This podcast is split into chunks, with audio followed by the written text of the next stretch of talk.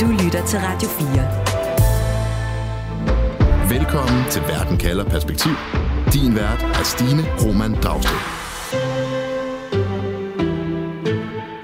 Han er naboen fra helvede, der er klar til at brænde dit hus ned, invadere dit hjem og kæmpe imod dig, hvis han ikke bryder sig om det liv, du gerne vil leve. Han påstår, at han gør det for dit eget bedste, at I faktisk slet ikke er naboer, men hører under samme tag, hans tag. Putins invasion af nabolandet Ukraine har tvunget et helt ukrainsk folk til at kæmpe for retten til at leve et frit liv i deres eget land. Og for naboen Norge har det rystet et ellers fredeligt naboskab med Rusland. Hvordan Putins krig i Ukraine har gjort Arktis til en kampplads, og hvordan den har skabt splid på den norske øgruppe Svalbard, det handler Verden kalder om i dag, hvor jeg spørger, hvad er der på spil for Rusland i det nordligste Norge? Jeg hedder Stine Krohmann Dragsted. Velkommen til Verden kalder, hvor vi i en række programmer besøger lande, som er nabo til Rusland.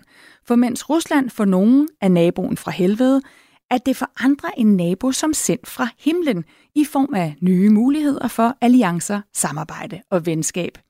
Husk, at du kan følge Verden kalder i din podcast-app. Du lytter til Radio 4. Velkommen, Martin Breum. Hej, goddag, goddag. Journalist og forfatter med stort kendskab til blandt andet Arktis. Martin, lad os begynde på det norske fastland, hvor ja. Norge jo altså ligesom slanger sig hen over det nordlige Sverige og Finland, om på den anden side, og der mødes det så med Rusland i en grænse. Før krigen i Ukraine, hvordan var naboskabet deroppe i nord? Altså, det rækker jo langt tilbage, men skal vi ikke starte med at sige, at lige til højre for grænsen deroppe, lige til højre, altså et få timers kørsel, jeg har været der selv, man tager bussen, kører forbi nogle af de største russiske militærbaser overhovedet. Det er jo derfor, at vi taler om Rusland og den del af det russiske militærapparat, der ligger klods op af Norge, klods op af Finland, helt oppe langt nordpå. Som om det er relevant for krigen i Ukraine, tænker folk, jamen det er det. Det er der to tredjedele af det russiske atomarsenal befinder sig. Og det vil sige, det som NATO er bange for, det som Biden er bange for, det som Storbritannien er bange for, det vi alle sammen er bange for skal ske, nemlig at krigen eskalerer i Ukraine og bliver til en atomkrig.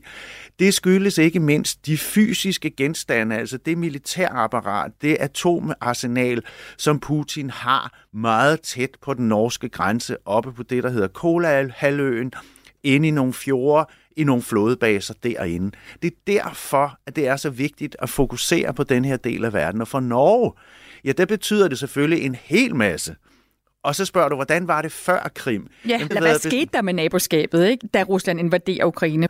Der mm. skete jo selvfølgelig det, at Norge blev, øh, hvad skal man sige, hunderad, meget angst for, at det naboskab, som de har passet på i tusind år, og som aldrig har ført til krig, men som altid, eller i hvert fald i de seneste mange, mange år, jo har været anspændt, jamen det er jo blevet en højspændt.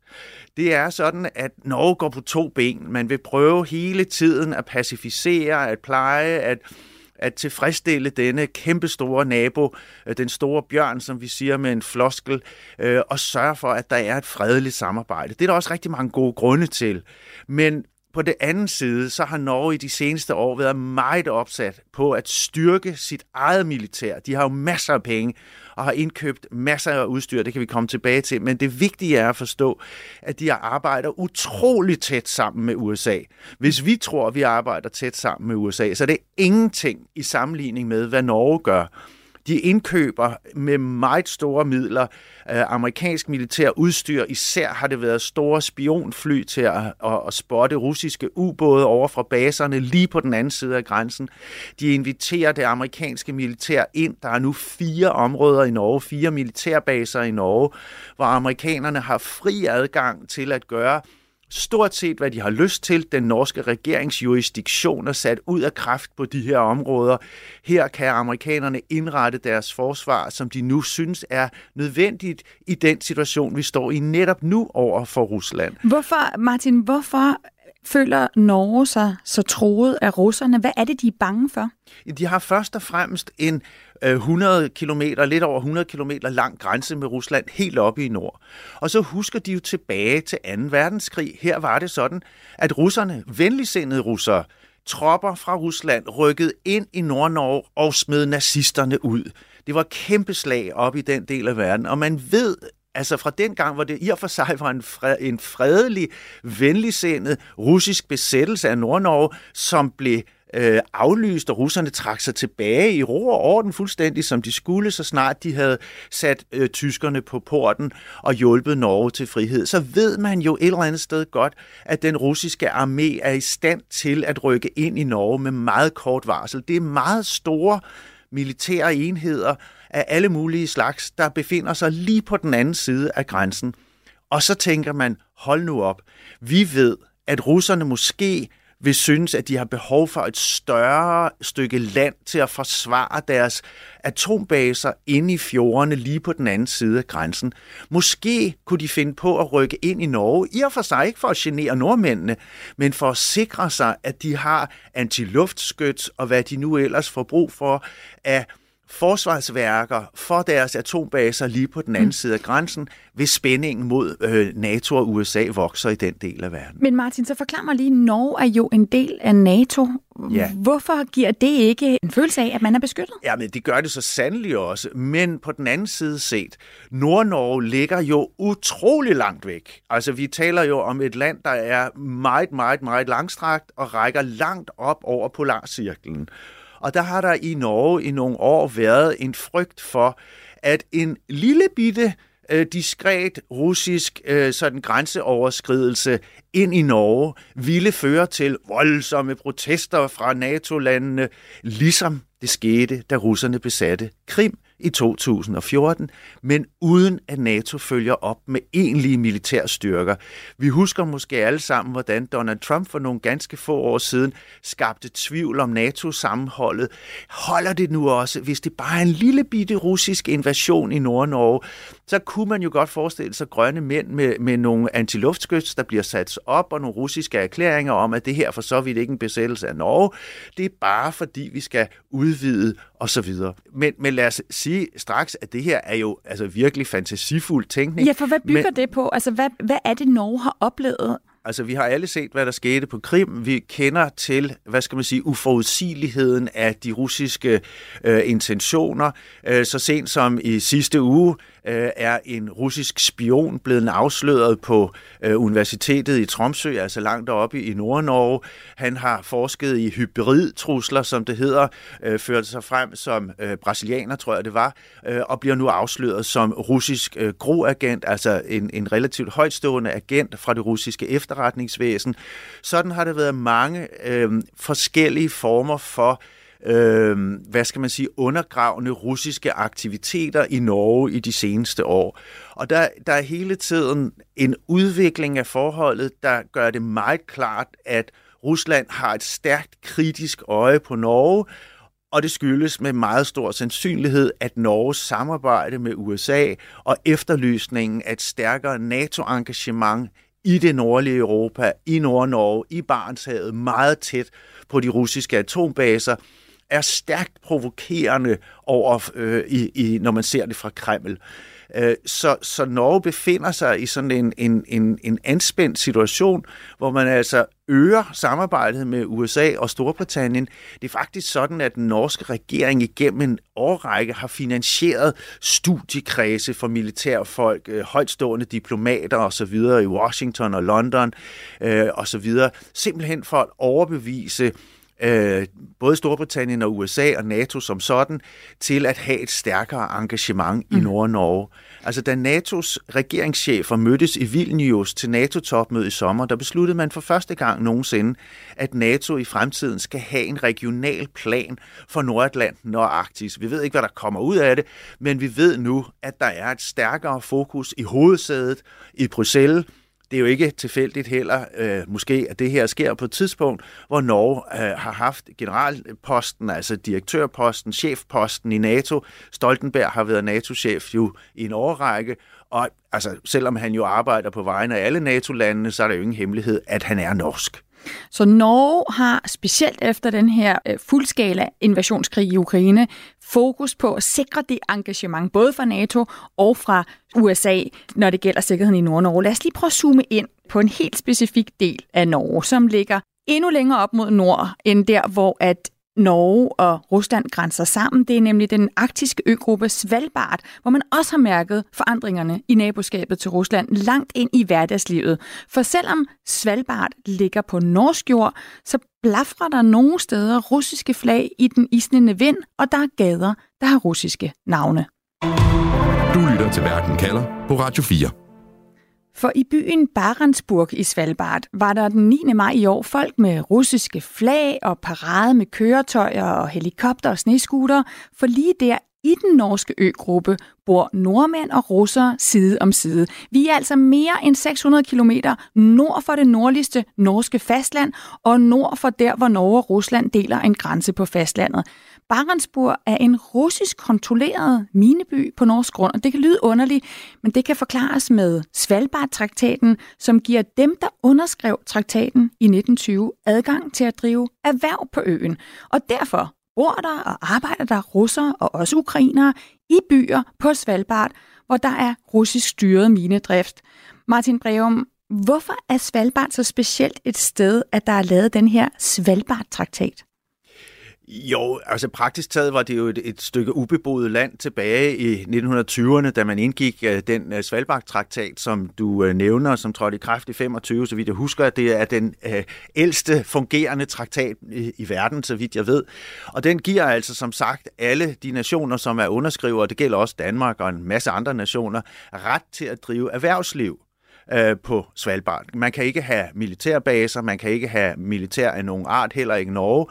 Øh, det bliver drevet af Norge. Hele øgruppen er øh, norsk, men altså med øh, nogle øh, undtagelser for så vidt angår andre landes ret til at drive erhverv. Og det har Rusland benyttet sig meget aktivt af igennem årtier. Det er bestemt ikke nogen overskudsgivende virksomhed. Det er alene af politiske årsager, man fastholder den her minedrift, fordi så har man en tilstedeværelse.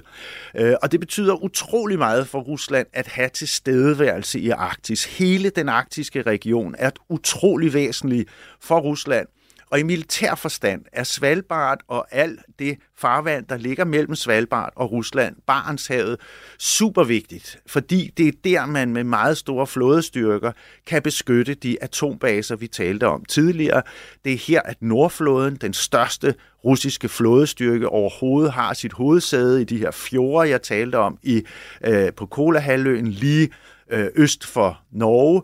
Og oppe i toppen af det hav, ja, der ligger så Svalbard som sådan en buffer, øh, og man vil i hvert fald forhindre, at Norge begynder at bryde traktaten og have baser der, fordi så ved man, så er det i realiteten også NATO-baser, øh, så man mm. fastholder altså, altså meget det her fokus og gør det klart for omverdenen, at Rusland er også en interessant på Svalbard. Og midt i den her buffer, som du kalder det, i Svalbards største by, Longyearbyen, der sidder Ronny Brunvold, han bor på Svalbard. Han er daglig leder af turistbureauet Visit Svalbard. Og Ronny han fortæller, at de på Svalbard meget konkret mærker, hvor stor en kløft krigen i Ukraine har skabt, når nordmænd og ukrainer og russer bor så tæt sammen. Så at eh, krigsutbruddet, eller det fulde krigsutbruddet kan man sige, i eh, Ukraina i februar eh, 2022, så ble forholdet her oppe lokalt også ændret. Det, det kan man sige.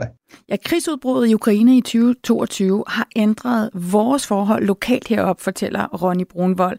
Før krigsudbruddet havde de ellers på Svalbard satset virkelig meget på turisme. Og det betød, at der igennem mange år blev bygget et stærkt samarbejde mellem Longyearbyen, altså den største by, der er norsk kontrolleret, og så den russisk kontrollerede by Barentsburg, fortæller Ronny Brunvold. Eh, det har utvikla seg spesielt bra fra 2014, egentlig. For da begynte de å, å, satse på turisme virkelig, og bygde ut infrastruktur og hotell, aktivitetsbedrifter, restauranter osv. Så, videre. så det begynte å bli ganske bra. Så vi har hatt et, et bra eh, samarbeid helt fram til krigsutbruddet, vil jeg si.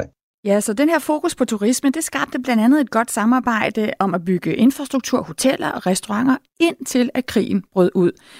Men den minedrift, der er i byen Barentsburg, er drevet af et selskab, der er ejet af den russiske stat, og derfor så har synet på Barentsburg og naboskabet også forandret sig markant efter den russiske fuldskala invasion af Ukraine i 2022. Efter eh, det så blev det vanskeligere, eh, fordi at et flertal av stort flertal av bedriftene i Longyearbyen fant det vanskelig å skulle samarbeide som om alt var normalt, samtidig som ja, Trøsta til Kugels eiere da gikk til invasjon av Ukraina. Så det er klart det, det påvirka situasjonen lokalt eh, veldig sterkt eh, når det skjedde. Mm. Og så er det annerledes også sånn kollegialt sett, fordi vi har hatt et, et godt forhold til våre russiske eh, kollegaer i, i Barentsburg fram til, til krigsutbruddet. Det er simpelthen blevet vanskeligere, fortæller Ronny Brunvold, fordi et stort flertal af norske indbyggere på Svalbard synes, det er svært at fortsætte samarbejdet med russerne, som om alt er normalt. Så det påvirker folks forhold meget. For før krigens begyndelse, der havde vi et godt kollegialt forhold til vores russiske kollegaer i Barentsburg, siger Ronny. Før var det helt normalt, for eksempel på Svalbard, at nordmænd samarbejdede med russere, og man havde gensidig tillid til hinanden. Forandringerne de betyder meget for turismen, for virksomhederne på Svalbard, og forandringerne påvirker det her hverdagsliv i en øgruppe, hvor russere, nordmænd og ukrainere i årvis har levet rigtig tæt sammen. Norske indbyggere tager ikke længere bare på en tur til den russisk kontrollerede by Barentsburg for for eksempel at få en frokost eller en overnatning på hotel, som man ellers gjorde før. Så hvad med forholdet mellem beboerne i Svalbards største by, Longyearbyen, hvor der bor flest nordmænd, men hvor der også bor russere og ukrainere? Ja, der undgår man splittelse, mener Ronny Brunvold, fordi alle er enige om at støtte Ukraine. Jeg vil ikke øh, sige, at de oplever en splittelse i Longyearbyen. Det forholdet er etter min forståelse godt fortsatt. Eh, og det er samtidig en, en stærk konsensus av at øh, her er en aggressiv part, og det er Russland. Og det er en, en part som eh, er forsvar, det er Ukraina. Så det, det, er ingen strid som jeg kjenner til i, i Longyearbyen i, i forhold til, eh, til det. Jeg kender ikke til nogen strid i Longyearbyen, fortæller Ronny. Der er en stærk konsensus om, at Rusland er den aggressive part, som Ukraine forsvarer sig imod. Men det er en bræt opvågning for folk på Svalbard, at storpolitik pludselig sætter en stopper for forretningsforbindelser og et ellers ret ukompliceret naboskab mellem nordmænd og russere. Også selvom folk på Svalbard har været bevidste om længe, at de bor i et storpolitisk betændt område af verden. Ja, det er klart at det, det har nok eh, sikkert været en eh, sådan opvåknad for mange. Men samtidig, vi, eh, i hvert fall vi norske som bor her, vet hvor Svalbard ligger og geografisk plassert, og vi vet at eh, interessen for nordområdet og Arktis er økende. Ikke bare fra russisk side, men fra Eh, Kina og andre arktiske stater og andre som kaller seg nærarktiske stater. Så vi vet at det her er eh, ville komme til å bli en hotspot i framtida. Ja, vi nordmænd ved godt, at interessen for Arktis er stor. Ikke bare fra Rusland, også fra Kina. Så vi vidste godt, at Svalbard ville blive et hotspot i fremtiden. Sådan siger Ronny Brunvold altså, der er daglig leder ved turistbyrået Visit Svalbard, som min kollega Nana Tilly Guldborg har talt med. 4. Ikke så forudsigeligt. Martin Breum, du har lyttet med. Et storpolitisk hotspot, kalder lederen af Visit Svalbard Ø-gruppen. Har, har storpolitik og krig, har det fået konsekvenser helt ned på gadeplan mellem nordmænd og russere? Ja, det har det i meget høj grad. Øh, altså hele Nordnorge er jo tæt forbundet med det nordlige Rusland. Der er, I gamle dage var der jo masser af russere, der købte ind i Kirkenes, øh, den nærmeste grænseby i Norge. Der var masser af nordmænd, der tog i byen i Murmansk. Det tager et par timer eller tre og kører der over, og der er billig sprut og så videre. Så der var masser af grænsesamarbejde og grænsetrafik der. Og man kan jo tage den her konflikt, og så kan man umiddelbart ekstrapolere den lidt op i luften og sige, sådan ser det jo ud også i det storpolitiske Arktis, at her var der jo et glimrende samarbejde indtil øh, invasionen af Krim, og så især efter øh, invasionen af selve Ukraine. Øh, før det var der jo et stort samarbejde mellem de otte arktiske nationer i Arktis, Arktisk Råd, det er brudt sammen nu i den forstand, at de syv har udelukket eller frosset samarbejdet med Rusland og sagt, så længe at krigen i Ukraine pågår, der kan regeringerne i Arktis ikke samarbejde om noget som helst. Der bliver ikke holdt møder, man har nedlukket al kontakt øh, med sine russiske partnere på alle planer, klimaforskning, handel, øh, regeringssamarbejde. Der er nogle enkelte samarbejder, som stadig fortsætter, men præcis som øh, vi hørte fra, fra Svalbard, sådan er det i Nordnorge, og sådan er det faktisk i hele Arktis. Hvad, hvad betyder Arktis for Norge? Det betyder rigtig meget det arktiske i Norge, de kalder det slet ikke Arktis, de kalder det bare nordområderne, for det er jo en del af deres eget land. Der skal man forstå, at forskellen er jo, at vi her i Danmark, når vi tænker Arktis, så tænker vi måske Grønland og en masse is og sne. Øh, men i Norge, der er det jo en del af, hvad skal man sige, af fastlandet, af deres egen nation. Det ligger godt nok langt væk fra Oslo, og dem, der bor i nordområderne, føler sig ofte overset øh, af Oslo og politikerne dernede. Men ikke desto mindre, så er det jo en del af det samme land, og det er derfor, at Norge har i mange, mange år været stærkt optaget af udviklingen i Arktis. Hvis du ser på et kort og ser, hvordan øh, det norske olierigdomme er blevet skabt, og ser, hvor de befinder sig, det er jo ude i det hav, vi taler om her, både nord for Norge og lige øh, nordvest for Norge. Det er det område, som nu er sårbart for russiske øh, destabiliseringsoperationer. Vi ved, at kommunikationskabler er blevet skåret over og op ved, ved Svalbard. Vi ved, at der er kabler, der er forsvundet på havbunden ud for Vest-Norge. Vi husker alle, hvordan Nord Stream 2 er blevet saboteret af God knows who. Øh, og sådan er det jo, man frygter nu fra olieinstallationerne i de norske farvande. Det er det, der har skabt den kolossale velstand i Norge. Det er det, der stadigvæk er en meget, meget væsentlig kilde til Norges øh, rigdom og, og fremtid. Nu er man så lige begyndt også på minedrift på havbunden. Det er vældig kontroversielt. Men alt sammen jo noget, som forudsætter, at der er fred og fordragelighed med den russiske nabo, som har en kolossal flåde med masser af ubåde, masser af muligheder for at øve sabotage på havbunden, ganske tæt øh, på der, hvor de kan skjule sig inde i deres egne fjorde. Så der er, altså, det, det, det er virkelig alvor, det her med Arktis og Nord-Norge, nordområderne, og så naboskabet med Rusland for dem, der sidder nede i Oslo og skal bestemme. Bliver Arktis også en, en brik, som Norge og, og os andre arktiske naboer kan bruge til at, til at ramme Rusland, til at straffe Rusland? Og øh, det, det er måske meget optimistisk at tro, at russerne er sårbare på det felt. Russerne har i mange, mange år udviklet deres egne ressourcer, deres egne militære styrker i Arktis. Er der et sted på kloden, hvor Rusland i den grad er en dominerende stormagt, så er det lige præcis i Arktis. Ruslands territorium, arktiske territorium, udgår halvdelen af hele landmassen i Arktis, altså alt, hvad der findes af land i, i nationerne rundt om Nordpolen, jamen der er halvdelen af det, det er Rusland. Rusland er den helt store dominerende magt i Arktis, og det, det er så uanset om vi taler om Vest-Arktis, altså Vestrusland, som vi taler om her, og så hele vejen over langs med det arktiske ocean og den russiske nordkyst, hele vejen over til det østlige Arktis, hvor Rusland jo hænger sammen med Kina og Asien og Beringstrædet og alt, og så ligger meget tæt på Alaska, altså USA. Og nu øh, mangler vi jo et kort, fordi for de fleste mennesker er det her jo sort snak. Der er ingen, der ved, hvordan verden ser ud på et kort deroppe. Mm. Så det første, man skal gøre, hvis man vil prøve at forstå det her, det er at finde, finde et landkort frem og finde ud af, at den arktiske region er sindssygt vigtig for Rusland. Rusland er en stormagt i Arktis, og det her hænger uløseligt sammen med den konflikt, der i øjeblikket præger hele Europa, krigen i Ukraine. Og Martin, hvad risikerer en nabo som Norge og, og andre aktører i Arktis omvendt, når de ændrer deres opførsel i Arktis, nu hvor du beskriver Rusland som den stærke spiller? Øh, det er klart, at Rusland øh, vil være provokeret, hvis NATO øger sine styrker i Barentshavet, for eksempel hvis de sejler endnu tættere på, end de allerede er begyndt på de russiske øh, atombaser i i, øh, i fjordene på Kolahalvøen.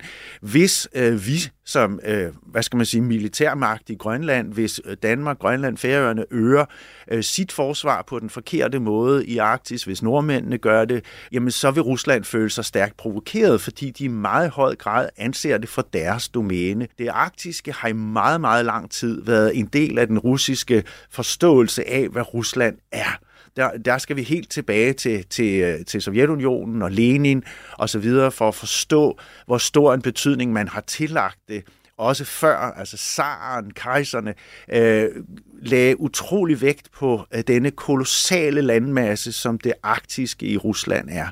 Så det er Rusland, der er den stærke i Arktis. Det er Rusland, der har en selvforståelse som den stærke i Arktis. Og hvis det bliver anfægtet, ja, så øh, nærmer vi os, hvad skal man sige, nogle nye grader af spænding med Rusland.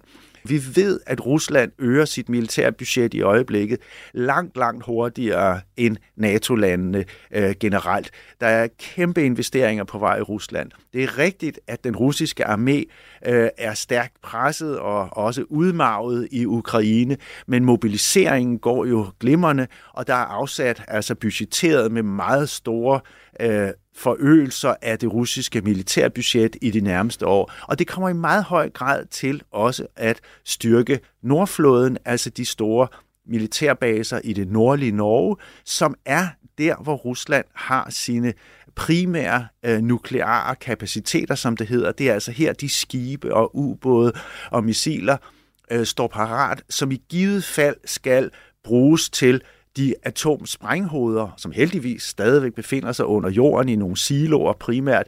Der er ikke noget tegn på, at de her kapaciteter, altså missiler og ubåde og skibe osv., er bevæbnet med egentlig atomvåben endnu, men det er altså de kapaciteter, det er de øh, muligheder for at affyre atomvåben fra fly, ubåde osv., som amerikanerne, som NATO, som Norge i øjeblikket øh, har fokus på og er hunde angst for, fordi det kan føre til øh, meget ubehagelig russisk nervøsitet og flådeøvelser, øh, udvidelser af forsvarsværker osv., mm. hvis Rusland føler, at det bliver nødvendigt.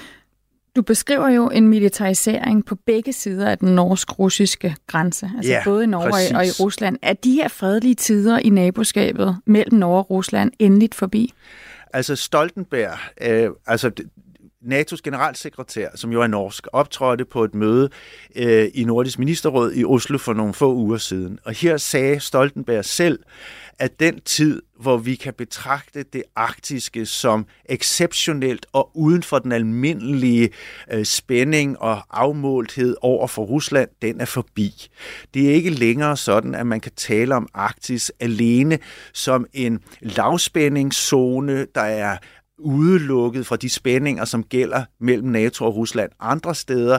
Vi er nødt til, siger Stoltenberg, at lægge den analyse på hylden, den fredelige tænkning, den vision, den drøm om et fredeligt Arktis.